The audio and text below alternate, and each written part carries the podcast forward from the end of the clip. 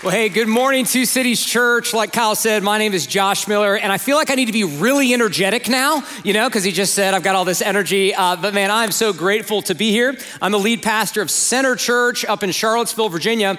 And it's just really fun because in God's kind of providence, we have this back and forth between our churches. So I've already seen maybe four or five of you that used to be a part of our church that are now a part of this church down here. And there are now several couples a part of our church up there that used to be a part of this church down here. Uh, in fact, a couple of weeks ago, one of those couples came up to me after the service and said, Josh, you talk fast, you don't talk as fast as Kyle does. And uh, I didn't know if that was supposed to be a compliment or a challenge, you know? And I was like, which, uh, which way that we'll, we'll, walk through this? But man, uh, I've been married to my sweet wife, Meredith, for 12 and a half years. We have four kids, ages 10 down to two and a half. So when Kyle uh, called me up and said, Hey, we want to bring you down for two nights so that you and your wife can have a weekend away, guys, I'm gonna be honest with you, I didn't pray about it, okay? I didn't. It was so obviously the will of the Lord that I just said, Man, we would love to do that. And uh, so we've been kind of doing the tourist thing this weekend. So we went over and saw the Reynolda House, which was really neat, and kind of learned more about the history of the city. We walked around uh, Wake Forest campus. We've eaten at some really great restaurants, but I'm gonna be totally honest with you. The highlight of the weekend was Hobby Lobby, okay? It was the absolute highlight of the weekend weekend. We walked around there with no kids and a budget. Uh, and you, gosh, you know you're in your mid 30s when Hobby Lobby is the highlight of your weekend away. Uh, but man, we had uh, we had a great time. Uh, well, speaking of my family, this past fall we had the hardest time, just the hardest time, getting our daughter's soccer jersey. You ever been there? So man, we just wanted our daughter to have the same jersey as everybody else. We didn't want her to have to show up on Saturday morning and she's wearing like a gray Nike shirt and everybody else is in orange. So we're trying to get this this soccer jersey. And at first to say, hey, we're so sorry, we don't have enough. And so your daughter doesn't have one right now, but we're working on getting replacements. So we're like, okay. And then they email us and they say, hey, we got the replacements in, but you know how it is. They give you these ridiculous times you can come and pick up the jersey. Like you can pick it up between 3 and 3.30 in the morning, you know? And it's like, I've got four kids, like that's, that's not gonna work. And so, you know, we're emailing the soccer league, we're trying to just get this jersey figured out and they're not responding, they're not getting back to us. And it's like Thursday. It's Thursday, the game is on Saturday, and we're like, we just, we gotta make something happen. And so my wife is like, that's it. I'm driving over to the soccer headquarters. Like, I'm just gonna drive over there and see if I can get this thing uh, figured out. And so she's on her way to the soccer warehouse and she's praying. She's literally praying, God, I need you to open a door for me. Like, I, I need you to give me favor with this soccer league. We just want our daughter to have a jersey. Well, she gets to the soccer headquarters and it's this huge warehouse, this huge field house, and it does not look promising, guys. I mean, the parking lot is empty, okay? The lights are all off. It's like, oh, this is not gonna go well. And so Meredith goes up, she pulls on the front door and it's locked. And it's like, oh, like we're not gonna get this jersey. So she's walking back to the car and she notices a side door. Like, obviously not a door you're supposed to use, right? Like, there's no windows in it. It's like made out of steel. But she's like, I'm already here. I might as well try. And so she goes up, and sure enough, the side door is unlocked. Okay, so she opens the door and she looks in. It's this giant, ominous, empty, dark building. And she's like, we're sending it. Okay, so she goes and gets our four kids out of the van, okay, and goes like Jason Bourne style into this, into this warehouse. She's like sneaking around, and my wife's amazing. So she manages to find the equipment closet in this giant facility. She gets into the equipment closet. She finds my daughter's age group. Then within the age group, she finds my daughter's team. In my daughter's team, she finds my daughter's jersey. She grabs it and she gets out of Dodge. Let's go. Round of applause for my wife. The whole time, my kids are freaking out and they're like, Mom, you're gonna get arrested. And so she, she called me after this because it was such a significant thing and she tells me about it. And I thought to myself, I think that's the first time I've ever heard of someone praying for an open door and getting one literally. You know, like an actual physical door that was unlocked. And I, I tell you that story because our text today is all about open doors. Not literal ones, but spiritual ones. You see, in the Bible, an open door is a kingdom opportunity. It represents gospel potential that Jesus wants you to realize. You see, in our text today, Jesus says to the church in Philadelphia, I have opened a door for you in your city. There is kingdom work that, that I've prepared for you, and I want you to walk in it. And I believe that no matter where you're coming from this morning, that Jesus has an open door for you. That he has gospel potential that he's prepared in your life that he wants you to walk through as well. And guys, this is significant because what we do with the open doors in our lives determine the trajectory of our lives, our families, and this church.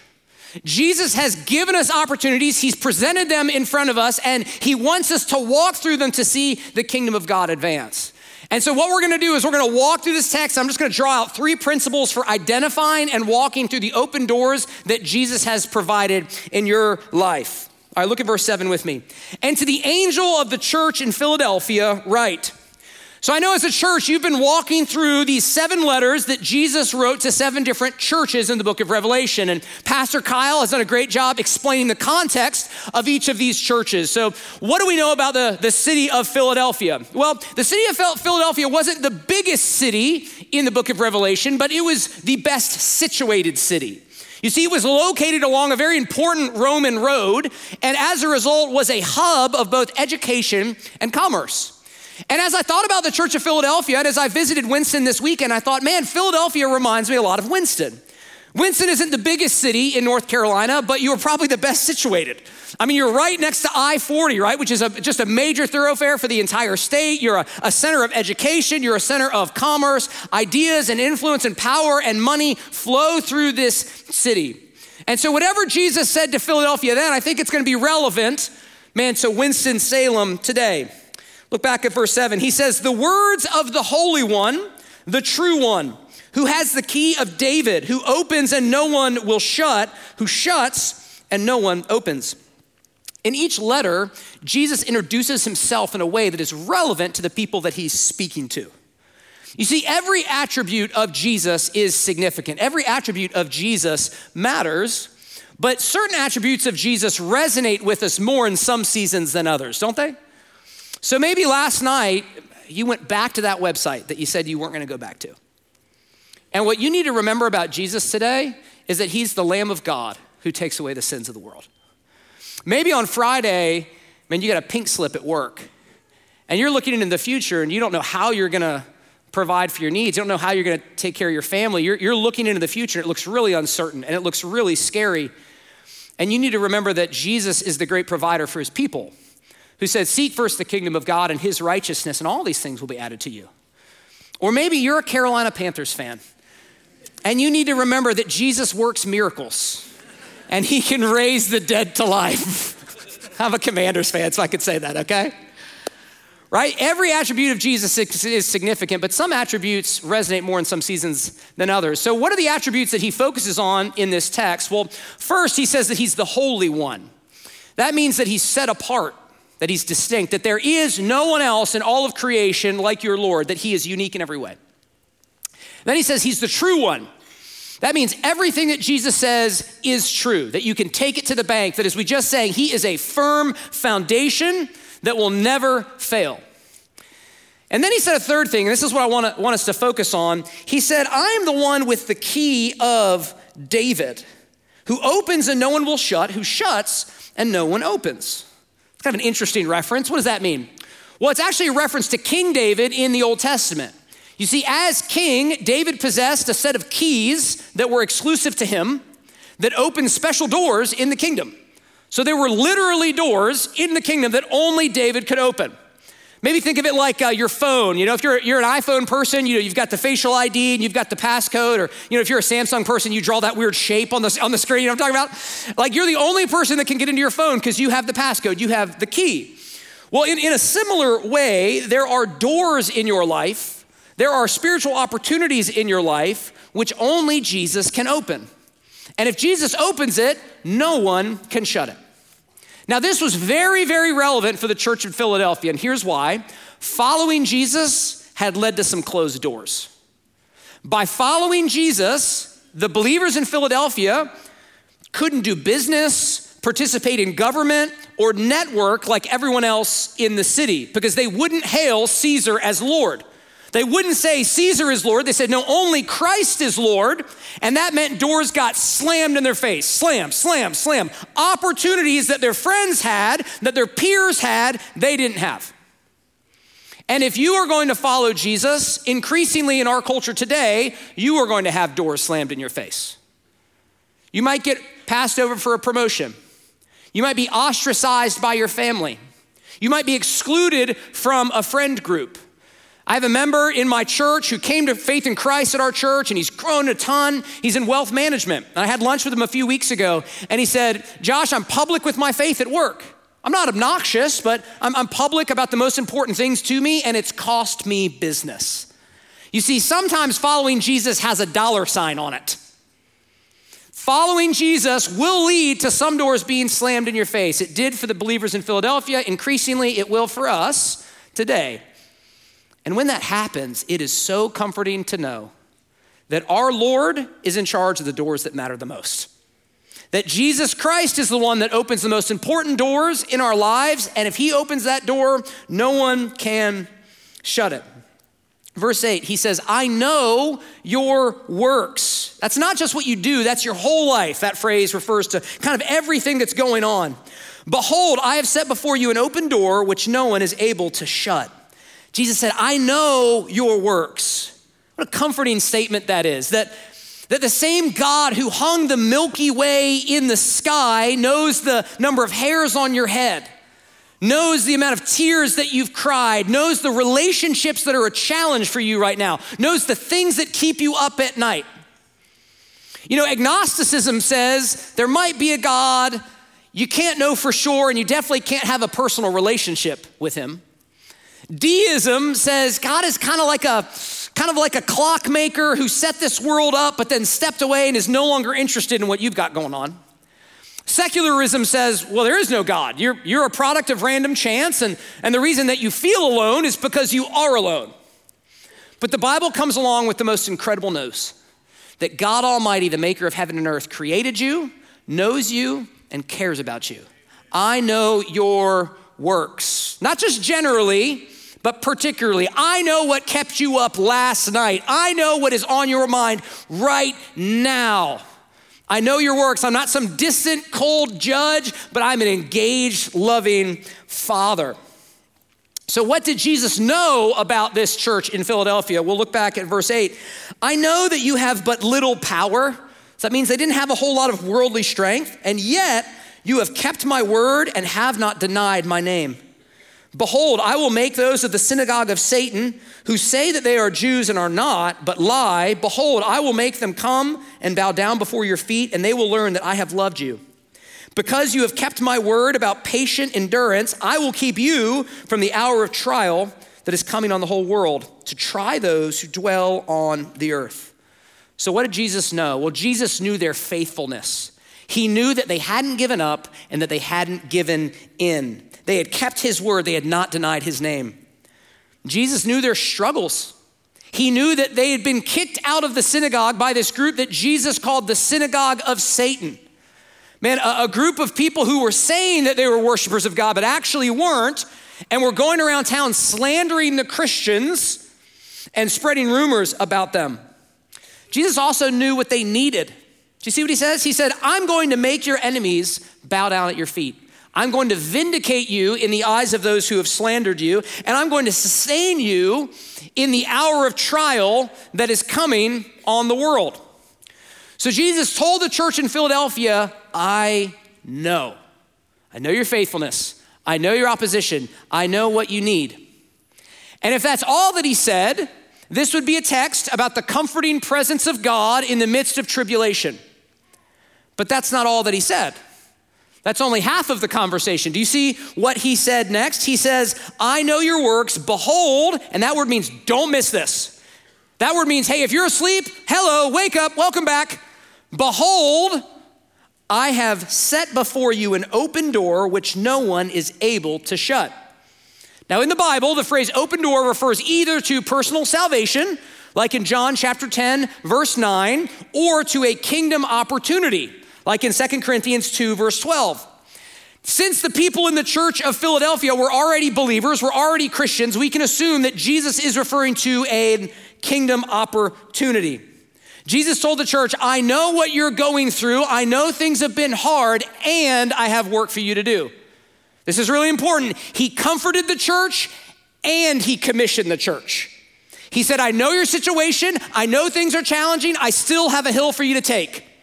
I still have a job for you to accomplish. I have a dragon for you to slay. I have a mission for you to pursue. Guys, this is really important. If we only have half of the conversation, we get in trouble. If we're all commission with no comfort, we will burn out.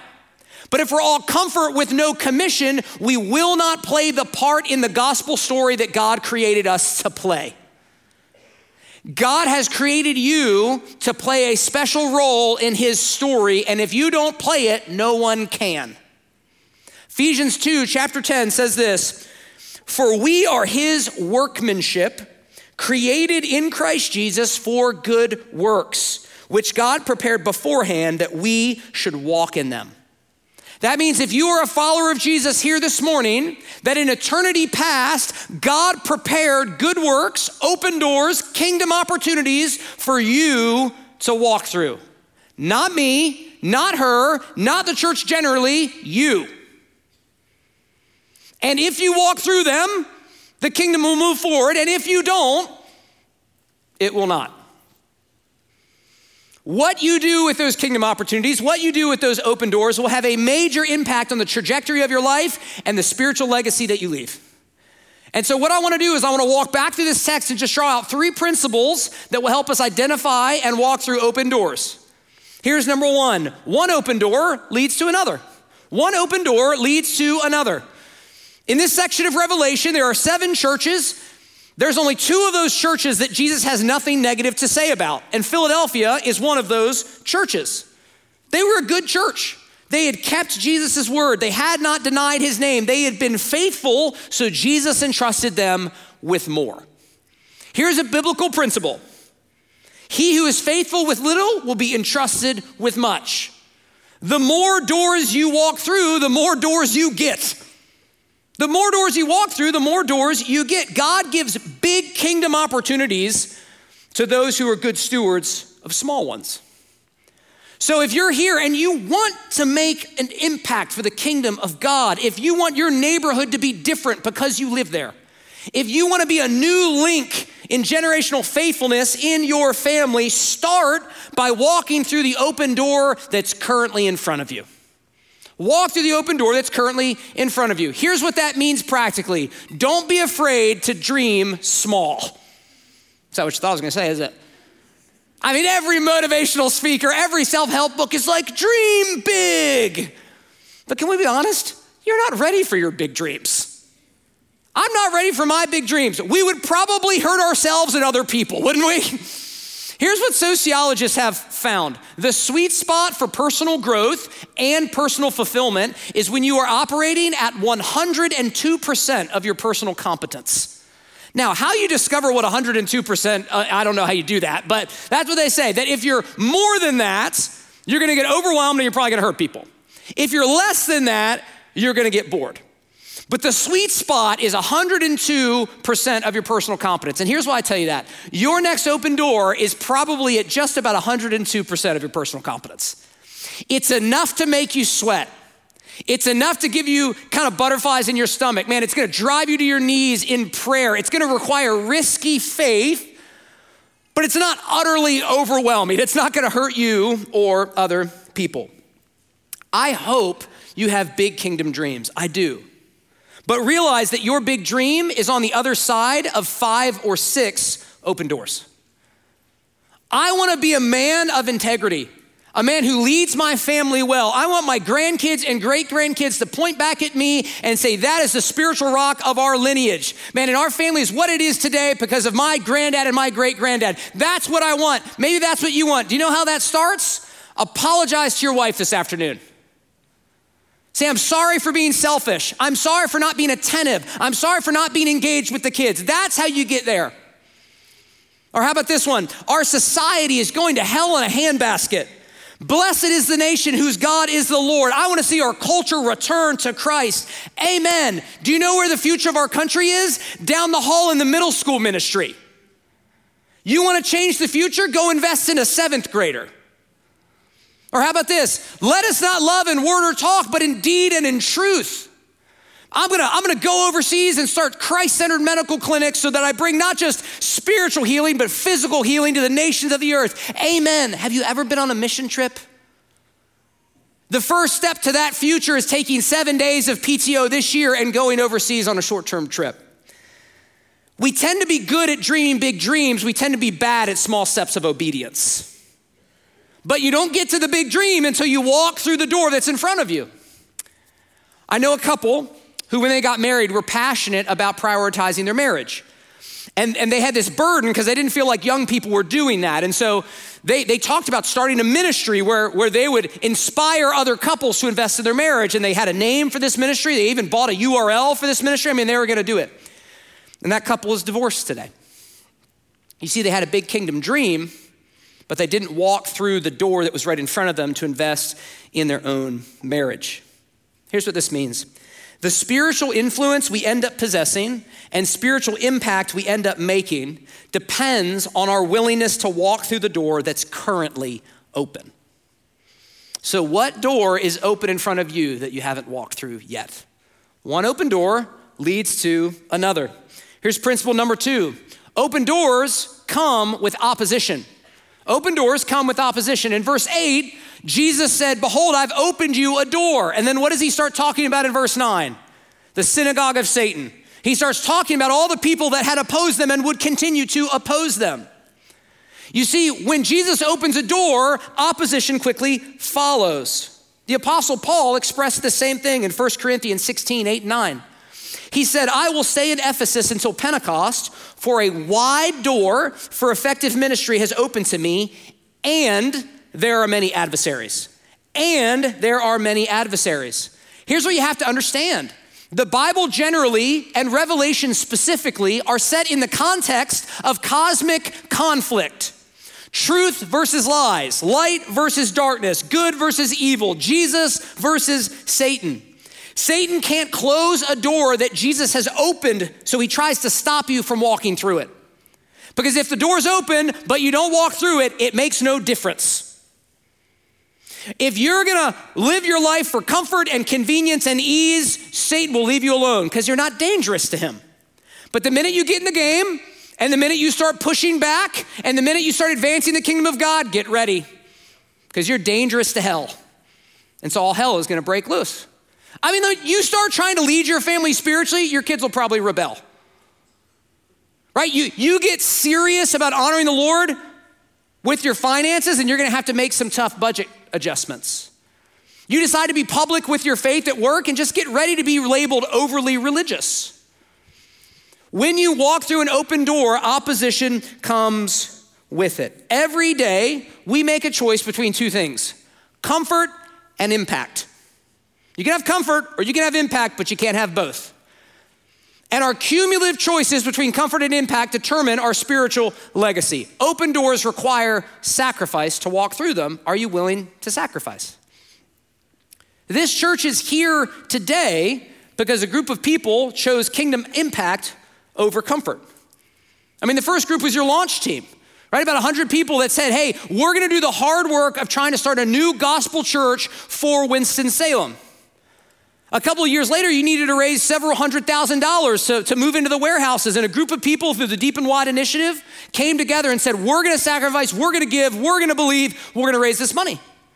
A few years later, you came together and said, we need, to, we need to build a new facility to be a home and hub of ministry here in Winston. And so you raised several million dollars to build this facility. The, the past of your church is defined by people choosing sacrifice over comfort. Praise God for that. Here's the question What will the future of your church be defined by?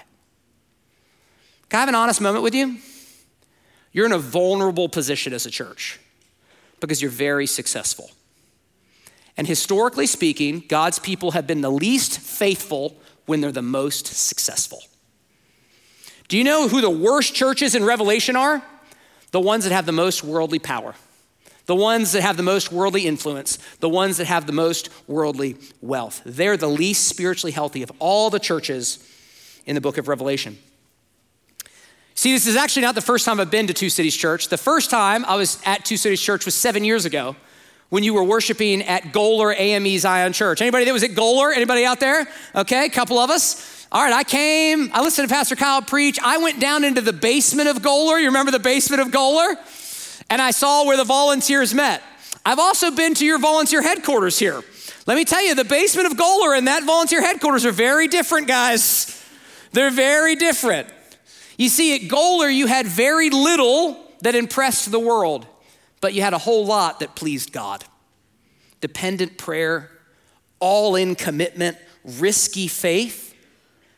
Is that what will characterize you into the future? What a tragedy it would be if you had less spiritual power in this incredible facility than you did when you were meeting in the evenings of a rented facility. How do you ensure that you continue to have spiritual power in this beautiful place? Choose sacrifice over comfort. Choose the open door of kingdom impact open the over the easy step of comfort in your life. One open door leads to another. Open doors come with opposition. Here's number three your open door is personal. Your open door is personal.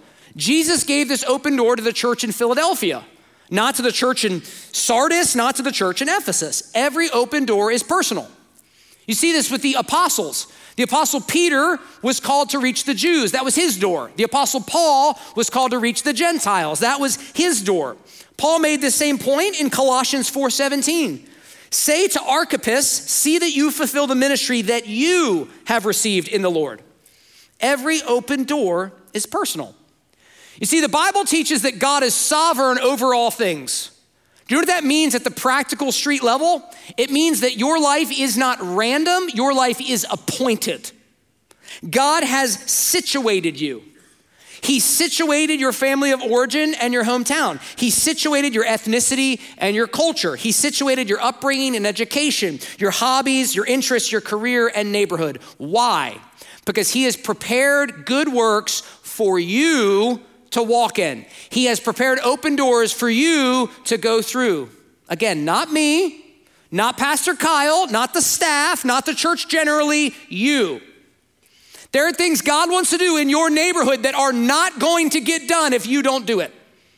There are things that God wants to do in your dorm that are not going to get done if you don't do it. Don't comfort yourself with the idea that someone else will come along and do it. They won't. They're not their good works, they're yours.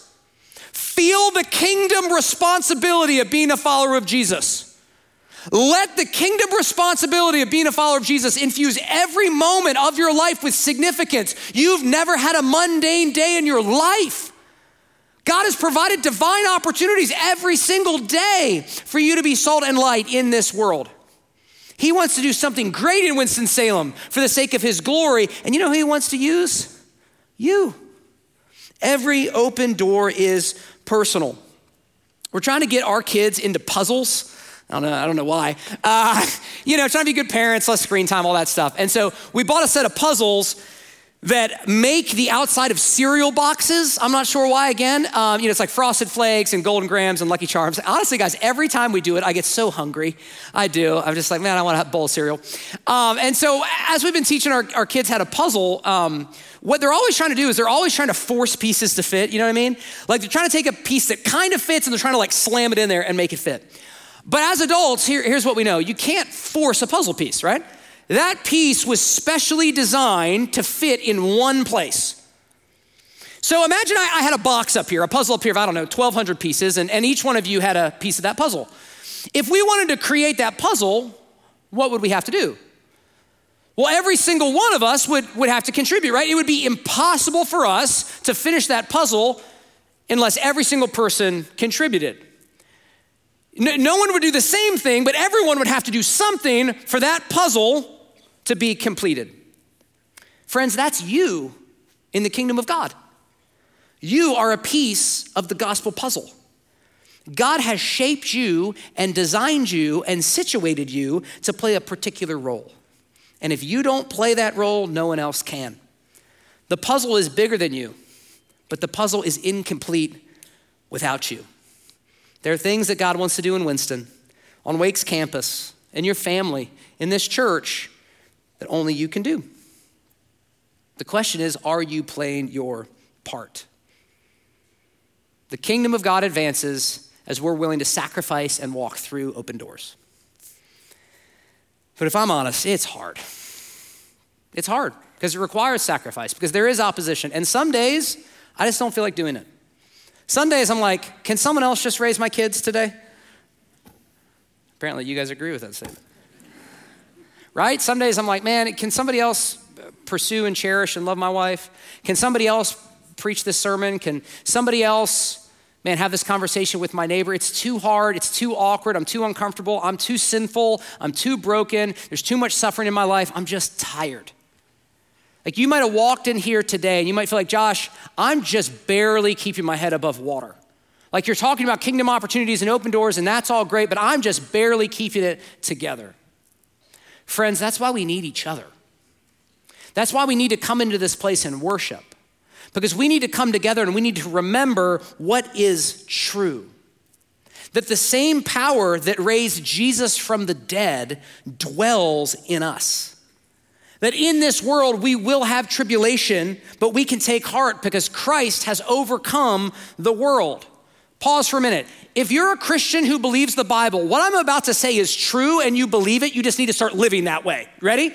The same God who split the sea, who brought down the walls, who healed the sick, who commanded the storm, and who conquered the grave is the same God who is in you and for you. Does anybody care about that? It's amazing. And if you believe the Bible, you believe that's true. But we often live like it's not true. We often live like we're defeated forces when in fact we are conquering victorious forces in the world. Sure, the enemy we face is strong, sure, but the God that we serve is stronger. And the God that we serve has made us an incredible promise. Look back at verse 11. I am coming soon. Amen. I am coming soon. Hold fast what you have so that no one may seize your crown. The one who conquers, I will make him a pillar in the temple of my God. Never shall he go out of it. And I will write on him the name of my God and the name of the city of my God, the new Jerusalem, which comes down from my God out of heaven, and my own new name. He who has an ear, let him hear what the Spirit says to the churches. Friends, Jesus is coming back. And his second coming is not going to be like his first coming. He came the first time in humility, he's coming the second time in glory. He came the first time on a colt, he's coming the second time on a war horse. He came the first time to die for sin, he's coming the second time to win a war.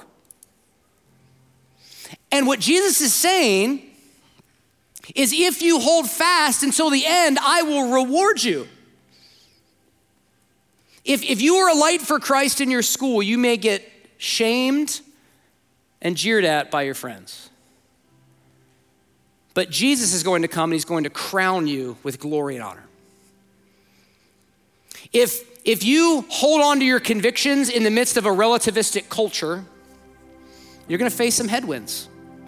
Your circumstances are going to get shaky.